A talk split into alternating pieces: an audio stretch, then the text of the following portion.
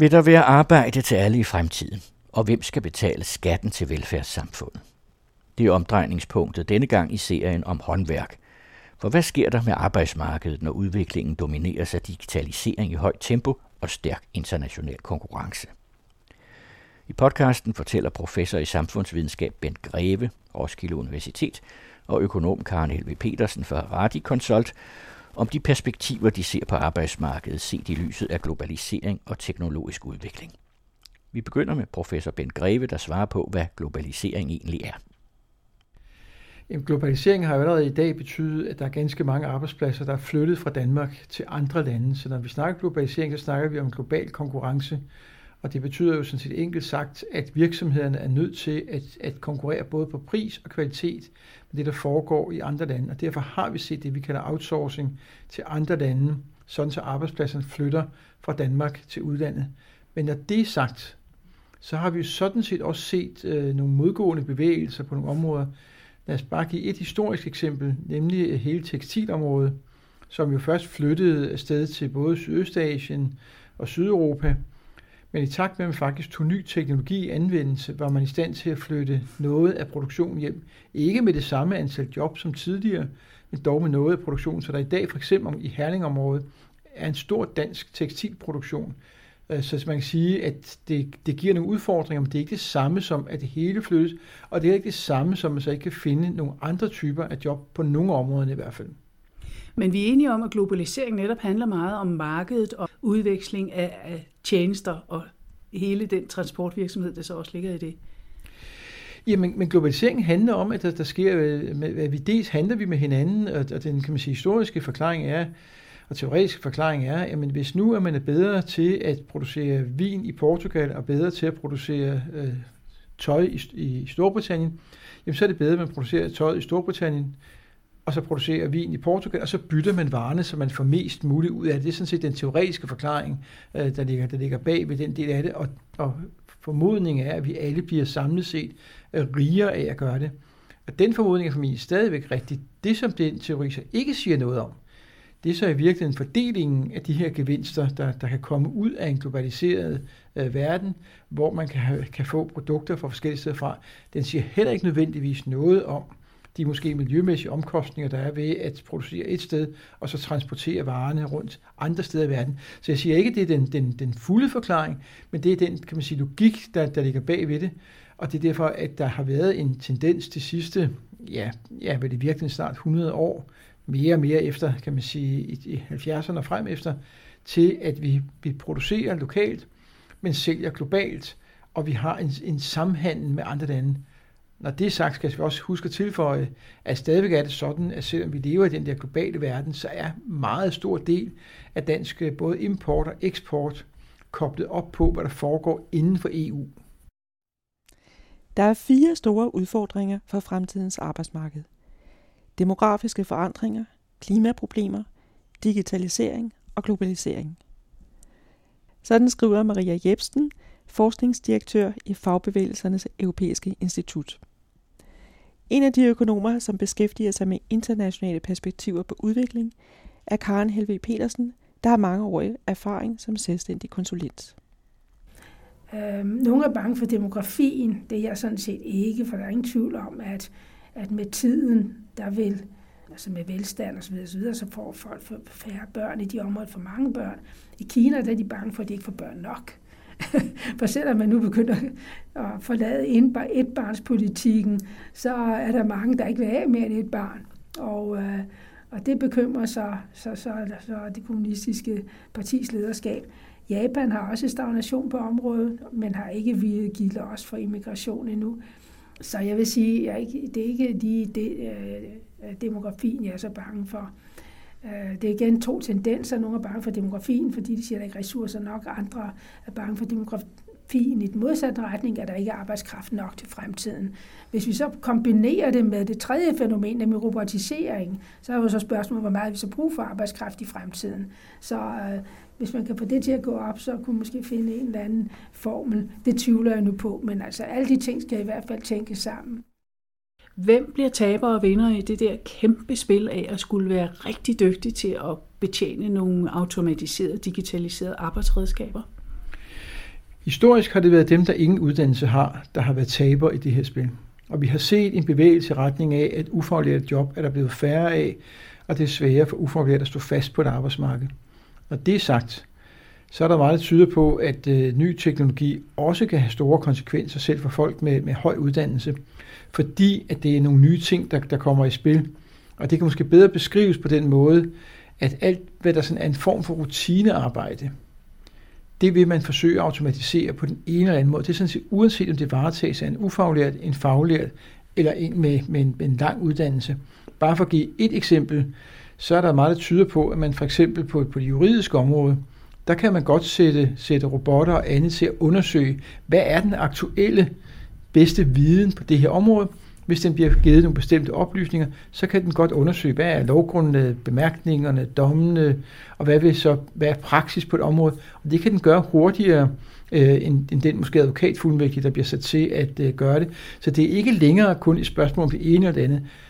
Det er dog heller ikke på den anden side, at ufaglærte står også i fremtiden med nogle meget markante udfordringer til at blive på arbejdsmarkedet, hvis der kommer nogle, nogle forandringer. Lad mig igen give et eksempel lidt uden for Danmark, men når der på et eller andet tidspunkt kommer selvkørende biler, øh, hvor man regner med, at New York for eksempel kan blive de første steder, ja, så forsvinder der, kan man sige, 30.000, der kører taxa i New York, fordi det bliver overtaget af selvkørende biler. Og det vil sige, at dem, der har kørt taxa i New York i 20, 30, 40 år, de har jo ikke nemt nødvendigvis nogen ekstra kompetence til at, at lave noget, hvor de skal være i interaktion med moderne teknologi.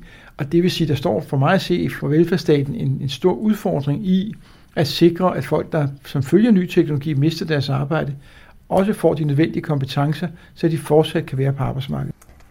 Så længe du kan få folk til at arbejde så billigt, som, som det er tilfældet nu, og her taler jeg også om det mere eller mindre grå arbejdsmarked, så øh, skifter man jo ikke til robotter. Du kan se, at i København, øh, det københavnske restaurationsliv, det er jo fyldt med unge mennesker, som øh, arbejder under ganske tvivlsomme vilkår. Og bringe mad frem og tilbage, det er altså ikke blevet robotiseret totalt. Det kan det blive, men øh, så forsvinder charmen jo også. Nej, jeg tror ikke på, at robotiseringen bliver så total, som man taler om, når man begynder at fremskrive nogle tendenser. Der er altid ting, hvor man har brug for øh, netop øh, menneskelig arbejdskraft. Og det kan også blive en luksusvare jo. Det kan man jo se for eksempel øh, i højere kreds af befolkningen, som jo vil have tjenende ånder. Øh, og de vil bestemt ikke have robotter med levende mennesker til at arbejde for sig. Med hensyn til det almindelige arbejdsmarked, industrien, der er det klart, at robotiseringen øh, skrider frem og også i mange øh, serviceerhverv. Når man taler om industrien og robotiseringen, så øh, er det dog ikke sådan, at det er totalt robotiseret endnu. Det er måske mere snarere sådan nogle ydelser som nogle tjenesteydelser, opmagasinering osv., logistiske øvelser, transport, hvor robotisering er, er meget, eller kan gå meget langt frem. Man har jo set for eksempel Amazon, de kan jo blive totalt robotiseret. Øh, hvis vi får de her datacentre, man taler om, så bruger de kun energi og ikke mennesker. To andre aspekter af globaliseringen handler om, at mange virksomheder ikke kun er nationale, men i høj grad internationale med køb og salg på verdensmarkedet. Og så er der spørgsmålet om internationale investeringer og overtagelse af danske virksomheder. Så snart nogen ser en, en mulighed for at sælge, så vil de gerne det. Der er jo en drift efter at virksomheder skal være større og større, og de store danske virksomheder er jo totalt afhængige af verdensmarkedet. De sælger jo ikke deres marked er jo kun i begrænset omfang i Danmark. De er beroende på udlandet. Og de her middelstore til lidt større virksomheder, enten, altså så kan, det kan man jo se, det er sådan set også en kapitalistisk udviklingshistorie, enten bliver de endnu større, eller også så forsvinder de. Det er svært at holde sig i midten. Der skal man have en meget stærk kapitalbaggrund, og der mange af de virksomheder, vi har, alligevel falder jo frist til at forgælde sig, bliver det nødt til at tage imod tilbud og, at blive overtaget efterhånden af andre. Og øh, selvfølgelig er de, på, er de på børsen, så bliver de jo gradvist overtaget via salg af deres aktier, og så til sidst kommer der øh, typisk et tilbud om, at nu vil vi, øh, fra et eller andet virksomhed, om at nu vil vi tage den og den blok af virksomheden. Man kan jo se, at kinesiske investeringer også er stigende, og det er begyndt at blive noget, som, som øh, man, man ser som et problem og begynder at tale om sikkerhedsrisikoen, fordi det er sådan en måde, man, man sådan legitimt inden for den måde, man tænker på, kan, kan afvise kinesiske virksomheder. Du har hele konflikten omkring Huawei, om øh, de skal have lov til at lave 5G i Danmark. Men det var ikke, det var ikke lige overtagelse af virksomhed, men overtagelse af infrastruktur og på den måde komme ind på, på de essentielle dele af, af markedet. Og så kan man også sige for eksempel kinesiske virksomheder, altså, der, der er parat til at overtage, vil måske overtage noget, som ikke går helt godt, fordi de har en mere strategisk interesse i at komme ind. Øh, så derfor så er deres øh, interesser også lidt andre end kommercielle. Så en hensynende virksomhed kan måske sådan se sit liv øh, blusse op ved, at en kineser kommer og overtager dem. Eller i hvert fald investerer i dem og hjælper dem over nogle punkter. Øh, så øh, jo, øh, det er tydelig, en tydelig tendens. Øh, der er nogen, der prøver på at beskytte sig selv, men øh, på et vist tidspunkt, så falder de til og, og tager tilbuddet, hvis det er godt nok. Hvis nu man havde nogle menneskeløse hoteller eller supermarkeder, som måske er fremtiden, der bliver jo selvfølgelig indtjent nogle penge på det. Hvem betaler skatten? Der er jo ikke nogen mennesker, der betaler skatten. Hvordan skal vi fordele det? At der er nogen, der skal betale noget skat, så vi har et velfærdssamfund? Jamen det er en af udfordringerne, og man kan sige, at der er, der er flere varianter på den del. En er, at som man diskuterer flere lande i Europa i øjeblikket, at det ikke er en skat på omsætningen, der foregår i et land, at bare en beskeden skat på omsætningen af de meget store virksomheder ville give et, et, et betydeligt proveny. Der er nogen, der har overvejet teoretisk også, om man skal foretage have en eller anden skat på robotter, sådan at når man har købt en robot, så skal der betales en skat, der måske modsvarer øh, den del af det.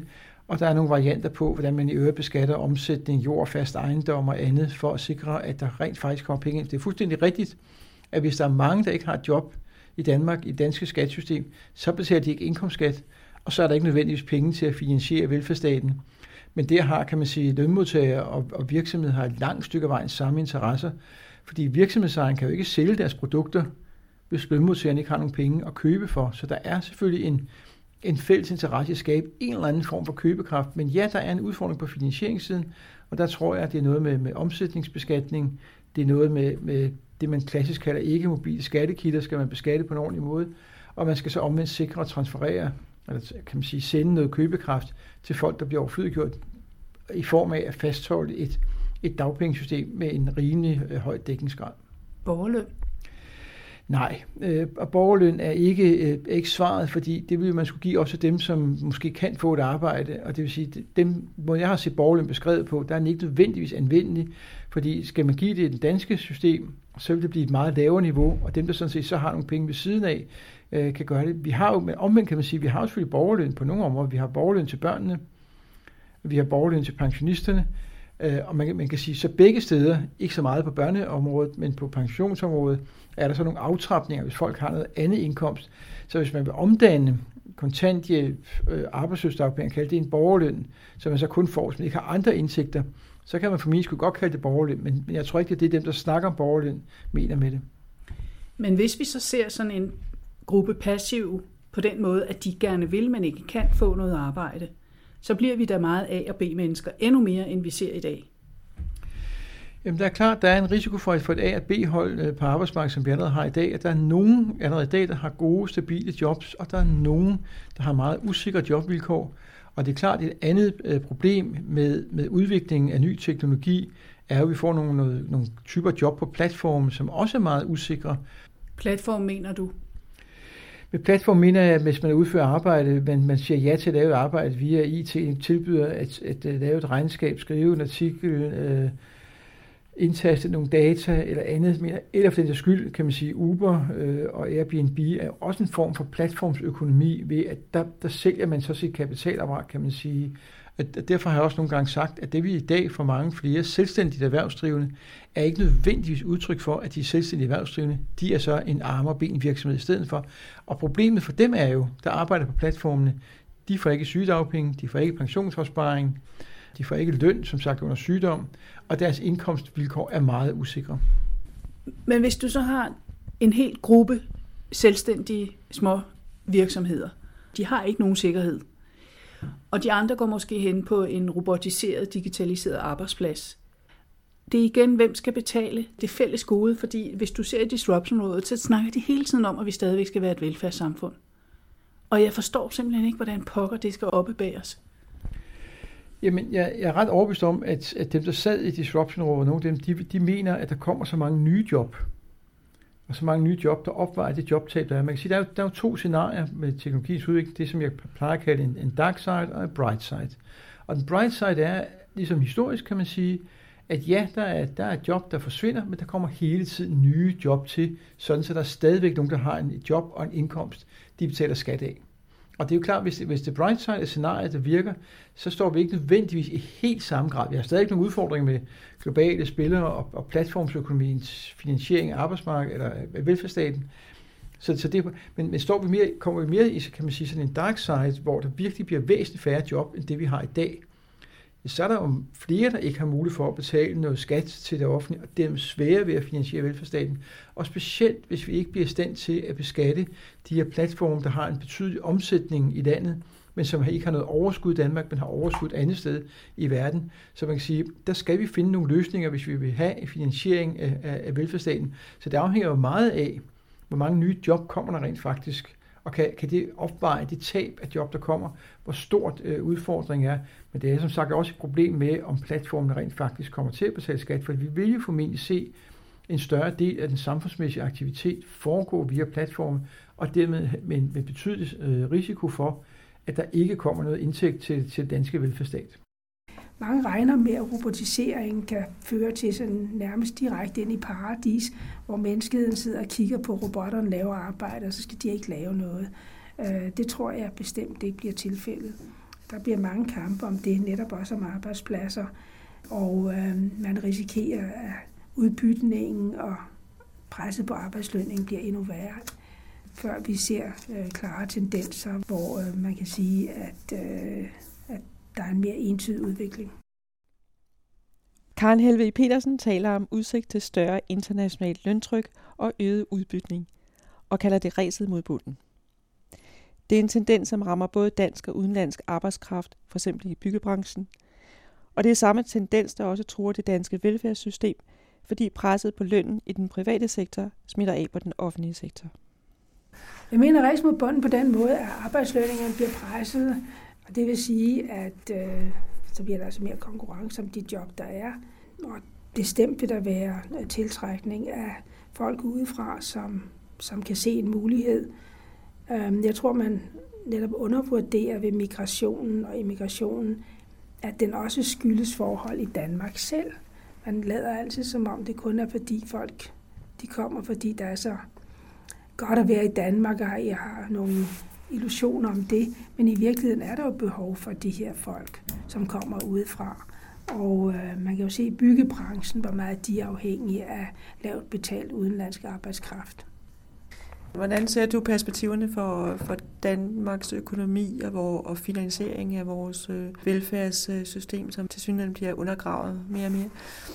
Altså jeg ser meget undergravning af velfærdssystemet som det her ræs mod bunden, det er jo en del af øvelsen på at få, få arbejdslønninger ned. Man kan jo ikke have meget høje offentlige lønninger, hvis man samtidig skal presse industriens lønninger ned. Der er jo vist sådan en sammenhæng mellem dem.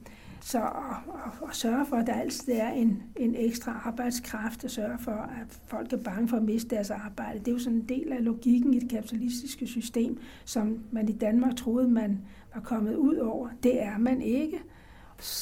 Så til gengæld så er det jo ikke, fordi man som sådan ikke har råd til mere velfærd i det her land. Men det er international konkurrence, der presser på, og nogen, der er meget villige til at lytte på det, de øh, tendenser, øh, som gør det. Øh, jeg tror også, at hvis der skal være en modbevægelse, så er det ikke kun i Danmark, så er det også i andre lande, som man må, må alliere sig med. Øh, fordi ellers så kommer der altid de argumenter om, at sådan er det et, et andet sted. Og det er uafhængigt af, om Danmark er med i EU eller ej. Fordi den konkurrence gælder uanset hvad. Øh, så Beskyttelsen må også være på et eller andet plan, hvor, hvor det har en vis størrelse. Selvfølgelig må, kunne man håbe på, at alt det her på et tidspunkt bliver helt og aldeles anderledes, men der er vi jo ikke lige i øjeblikket.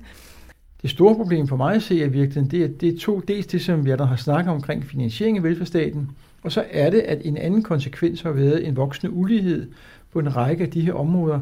Og det vil sige, bagsiden af medaljen med en, en, en stærk teknologisk udvikling, som jo giver gode økonomiske muligheder og en god dansk økonomi, er jo, at det ikke er alle, der er med på vognen, og der er nogen, der føler sig sat af i den udvikling, og vi risikerer dermed et mere opsplittet samfund, det vi har set. Og det kan man sige, det, det er den negative konsekvens af, at vi har den risiko for, at, at udviklingen løber stærkere, end mange måske kan følge med til. Hvorfor skal man prioritere en form for vækst, som er på bekostning af menneskers velfærd i forhold til, at man har det godt, og at man præsterer noget, man er sammen med nogen, man gør noget? Jo, som du selv antyder det, så er det virkelig en normativ diskussion. Og i virkeligheden kan man sige, det kan forskningen faktisk ikke sige voldsomt meget om. Vi, vi kan sige noget om, hvad er konsekvenserne, hvad sker hvis man gør A, hvad risikerer vi så, der sker B eller C, og hvad sker hvis vi gør det her, og hvad sker hvis vi gør det her. Hvor man vil, vil lægge snittet, sådan set både for så vidt angår ydelsernes størrelse, længde osv., er jo et politisk øh, kan man sige, issue, og det er noget, som befolkningen må tage stilling til øh, gennem valgene. Og det, derfor har vi så et demokratisk system til at træffe de der beslutninger på det. Altså, jeg kan, jeg kan sige noget om, hvad er konsekvensen for sammenhængskraften og for uligheden, hvis man gør sådan. Men jeg kan ikke sige, at vi skal gøre lige præcis sådan og sådan, og det er vigtigt at lægge begge på andet. Og så, og så vil jeg da godt alligevel tilføje, at der er jo internationalt en stigende diskussion af, kan vi gøre velfærd op på en anden måde, end bare ved kun at tage penge i betragtning. Men det handler så om at sætte nogle andre parametre op, og der foregår faktisk meget i flere lande, inklusive i organisationer som OECD og EU, hvor man prøver at måle forskellige former for, hvad livskvalitet er, og hvad velfærd virkelig er, i en bredere forstand, end det der er, er penge. Men når vi snakker indkomstoverførsler, så er ansvaret Folketingets, og der er det til enhver til siden flertal i Folketinget, der må beslutte sig for, hvilken type ydelser vil de have, og hvor meget de er villige til at betale for de ydelser. Den her tendens med, med voksende ulighed mellem rige og fattige, som vi også taler om herhjemme, ser du den som et, øh, noget, vi skal være bange for, sådan generelt i Europa? Ja, selvfølgelig skal det det. Det er da helt klart. Og man skal jo også modvirke den selv inden for det her kapitalistiske samfund, som per definition er ulige. Jeg synes, man, man nogle gange glemmer, at vi lever i et samfund, som er født ulige, fordi vi har nogen, der altså sidder på et apparat, og andre, der ikke gør det. Det er jo sådan set en definition, et definitionsspørgsmål. Så har man prøvet på at reparere på det i perioder ved hjælp af, af nogle udligningsmekanismer og nogle services, men øh, nu er man så gået lidt den anden vej. Og øh, i andre dele af verden har man så ikke de her mekanismer. Nogle steder prøver man på at lave bedre øh, sundhed og uddannelse følger en, over, øh, en form for overførselsindkomster. Men øh, der er der ingen tvivl om, at, at fattigdommen er på mange måder stigende. Det er svært at sige, om den er det sådan en total forstand. Man kan også se, at uddannelsesniveauet stiger, folk lever længere. Det er også et tegn på, at der er på en eller anden måde er lidt mindre fattigdom, eller at vi folk kan dø tidligere. Men øh, det er jo ikke nok at sætte sig tilfreds øh, med det, fordi der er nye fattigdomsgørende for øh, ting, der sker hele tiden. Så øh, jeg vil sige, altså længe vi har et samfund, som per definition er bygget på at koncentrere kapitalen i nogle få hænder eller virksomheder, så øh, kan man måske kæmpe sig til bedre lønninger, men til gengæld er der arbejdsløsheden osv. osv. Så, så kan man sige, at der er også nogle andre tendenser. Nu klimabevægelsen selvfølgelig, den prøver på at sige, nu taler jeg ikke om alt det med CO2 osv., osv., men den økonomiske logik er vel at sige, at vi vil ikke bare have, at virksomheder gør nøjagtigt, hvad de vil øh, for at tjene flere og flere penge. De skal tage hensyn til øh, klima og øh, omgivelserne, naturen, økologien osv. osv. Og det er jo en interessant pushback imod alle de her tendenser. Så den er ikke kommet, den skubben tilbage er ikke kommet fra arbejdsmarkedet, men den er kommet fra, hvad skal man sige, borgerskabet i midten, mellemklassen, som siger, nej, vi vil ikke finde os i de her vilkår, og øh, vores børn skal vokse op, sådan så de både kan ånde og få rent vand. Så har så spørgsmålet, hvordan virksomheden tilpasser sig. Det kan man jo se i øjeblikket, at mange af dem erklærer, at de vil så gerne tilpasse sig, nemlig både Mærsk og, og IKEA gør det, og, og alle skal være CO2-fri, om ikke andet i 2050, og de prøver at lægge om til det. Så, så det har smittet af. Ja, man har faktisk været i stand til ved folkelig pres at få virksomheder til at bøje ind under no, i hvert fald nogle af de krav til bedre øh, klima og renere energi, for nu at tale lige om det, og andre fænomener som landbrug osv. osv. Der er pres på os, for at landbruget skal lægges om, og transporten. Der får, får vi en debat nu om øh, det, nye, det nye transportudspil med alle de her motorveje i forhold til mere, mere, mere jernbane. Her til sidst var det økonom Karen Helve Petersen fra Radikonsult, og i øvrigt medvirkede Bent Greve, professor i samfundsvidenskab ved Roskilde Universitet. For tilrettelæggelsen stod Anne Eggen og Christina Grossmann Due. På hjemmesiden under håndværk finder du yderligere information og links.